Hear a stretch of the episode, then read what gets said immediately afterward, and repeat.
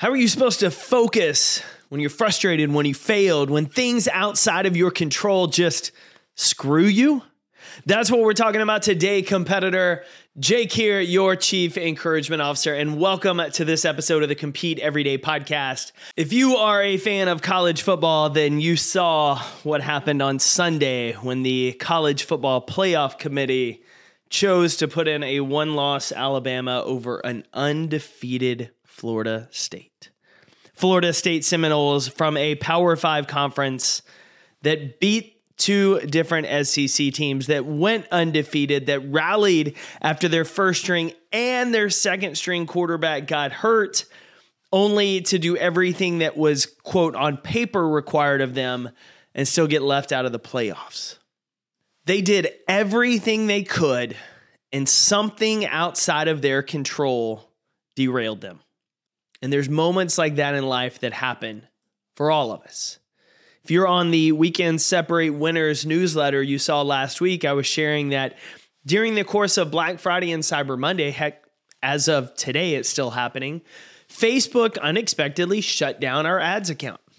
Facebook turned off all of our ads, blamed it on an issue in the system, and we were unable to run ads around Thanksgiving, Cyber Monday, Black Friday, one of the most important times of the year for retail and e commerce.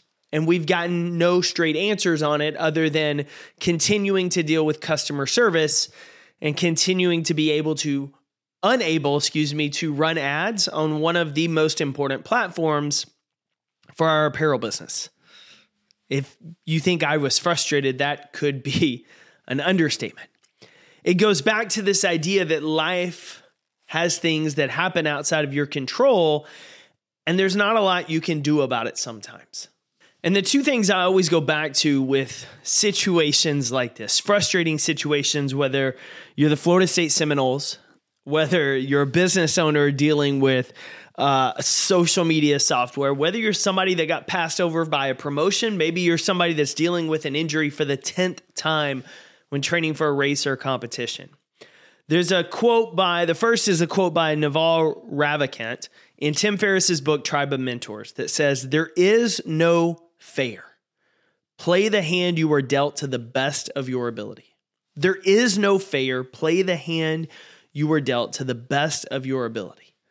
And the second thing I always go back to is the story of Job in the Old Testament the Old Testament in the Bible, the, the Torah, when it comes to uh, Jewish tradition, the story of Job, whether it's true or it's based metaphorically, is the story of this man who was successful. He had a family, he had a job, he had all this, and God and the devil made a bet. And the devil bet that if you took away all of the success, all of the goods, all the people in his life, that he would curse God. And God shook his hand and said, Game on. And so Job was plagued. He lost his cattle, he lost his land, he lost his family, he lost everything. His body was plagued, and his friends and everybody told him, Curse your God, turn away from your God. This is not fair. And Job continued on faithfully serving his God, praising his God. And, and the story goes the devil lost that bet. And what I always go back to with the story of Job is that life is not fair. Bad things happen to good people. Good people get screwed over. Bad people sometimes win. That is the reality of life. And when I'm reminded of these things, my attitude always goes back to so what, now what?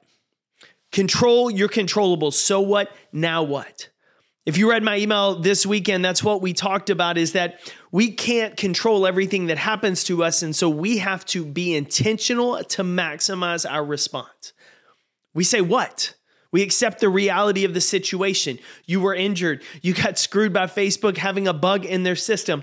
You got screwed over by the college football playoff committee because they thought a one loss team was better than you and your quarterback got hurt. You got screwed because that person got passed over or got passed by you for a promotion. You hurt your knee again. Things happen. Admit the reality of the situation. We didn't get to run our ads on Black Friday. We don't get a chance to play for the national championship game and the play because the playoff committee chose another team. I don't get to run my race this weekend because I injured my knee or my calf or my chest. I'm hurt. That's the reality. So what? Becomes the next question. What is the impact of this? Well, I'm going to miss the race. I'm going to have to have surgery or rehab. I'm going to have to find a better way to market during the holiday season. I'm going to have to lock in and play this bowl game against Georgia to the best of our ability and prove that we should have been in. This is the impact. But here's the most important thing now what? Now what? Most of society says the what and the so what. They sometimes admit the reality of the situation and they identify the impact, but then they stop. At that point, they start to cry, they complain, they whine, they vent, they point the finger, they become victims of life. Guess what? We could all be victims of circumstances outside of our controls, and we could live that way, giving up the power of our responses, giving up the agency we have over our life and our controllables, but then we would be like everyone else and we'd be average. But in order to be a leader, in order to be a winner, we have to make that third crucial question. We have to answer the now what. Because the now what says what's still in your control and what's the next best move you can make with it. This is the point where you acknowledge the situation. You acknowledge that negative impact, but then instead of complaining, instead of being distracted by what you can't control, instead of being paralyzed by fear or frustration or everything else, you say, now what? I'm going to focus on what I can still do with my attitude, my actions, my effort, and my focus, and I'm going to do the thing.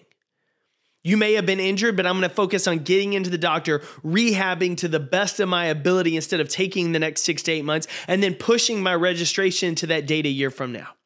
I might have been skipped for that promotion, but instead of being a bitter teammate and complaining and venting and griping to everybody, I'm gonna go meet with my manager to identify the gaps in my skill set so that the next time there's an opportunity to get a promotion, I'm gonna have worked at building those skills every single week so that there is no question I'm the best candidate. And for me, it was contacting Facebook saying, hey, we're having an issue. It was going back and forth. It was creating additional pieces of content and plans and things I could get around not having a major channel. And then it was readjusting expectations. Is things are going to be different. This is going to impact us, but now what? We're going to keep focusing on what's in our control. We don't control what happens to us. Sometimes you're going to get screwed over. Sometimes bad things are going to happen to you that you, quote, don't deserve. Sometimes you're going to get hit and it's going to feel like life isn't fair because guess what? Life isn't fair. But we have a choice in those moments when we're frustrated, when we're angry, when we're upset to complain, to whine, to point the finger, to gripe, to be a victim, to be like everyone else in society who is average, or it's our opportunity to be better, to be a leader, to be a winner and say, so what, now what? I'm going to focus on what's in my control. I'm not going to be a victim to outside circumstances. I'm going to be victorious by focusing on what I can still do and how I respond to this situation. Everyone complains. How do you inspire others when you become the person who doesn't? Everyone wants to be the victim. What kind of example do you set when you choose to live better? You can exhaust your mental and emotional energy on an activity like complaining and crying and being the victim that will never improve your situation, or you can channel channel that mental energy, that emotional energy into your what, so what, now what, and give yourself the best chance to change the future outcome. You can't change what was, you can't change what happened, but you do get to determine how you respond going forward.